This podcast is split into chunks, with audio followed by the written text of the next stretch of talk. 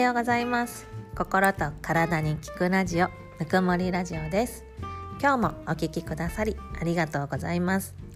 こちらのチャンネルでは人目を気にしてとことんいい人優等生でいることを目指して看護師になった私がその生きづらさに耐えられなくなり自分の心と体と向き合い学びを深めていく過程で学んだことや3人の子供を育てる母としての日々のいろいろなんかを発信していきます。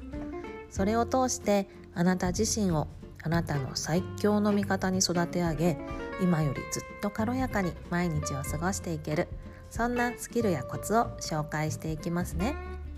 いつも頑張ってるのになんだか満たされない自分のことが好きになれないそんな思いを抱えて過ごしているあなたを全力で応援させていただきます。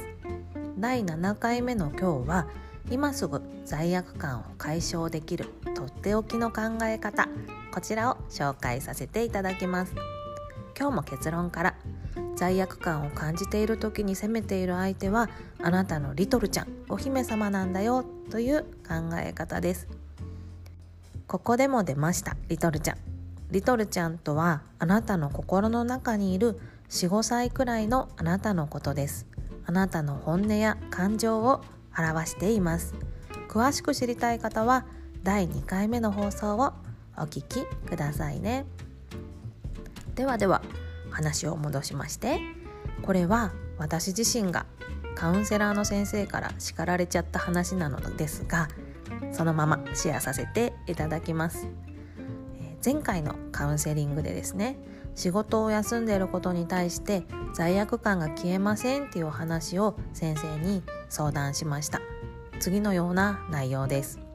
仕事を休んで今月で5ヶ月目になります。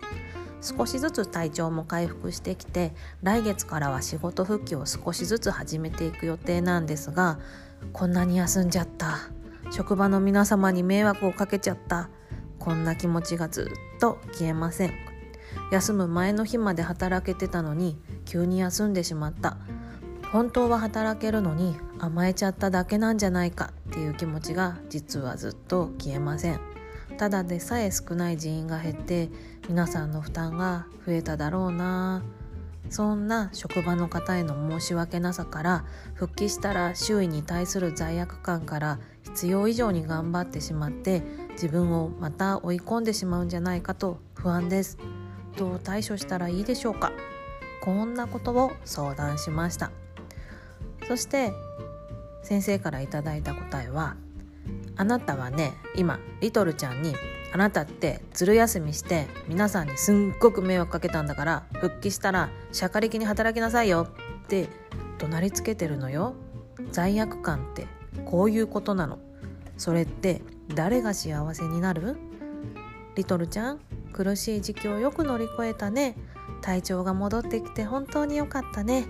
これからはリトルちゃんの声を聞いて無理しすぎない働き方をしていくから声をしっかり聞かせてね。こんな風に優しい声をかけてあげなさいよ。リトルちゃんを守れるのはあなただけなの。誰が何を言ってもリトルちゃんを守り抜くのがあなたの人生で一番大切なことなの。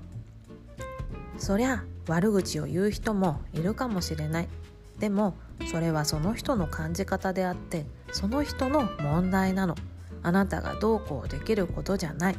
あなたはリトルちゃんを守っていく方法を一番に考えて行動したらいいのよ。こう言っていただきました。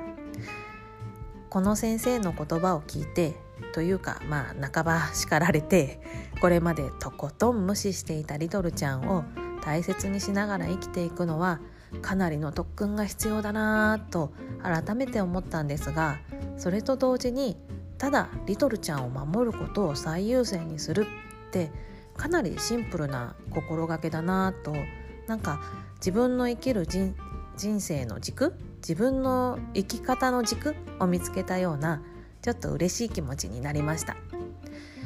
罪悪感で自分を責めちゃって苦しんでいるあなたはリトルちゃんにかける声を少し変えてみませんか？私も一緒に取り組んでいきますね。一緒にリトルちゃん第一の人生を歩んでいきましょう。ということで本日は今すぐ罪悪感を解消できるとっておきの考え方というお話をさせていただきました。ではでは今日もいい日にしましょうね。またね。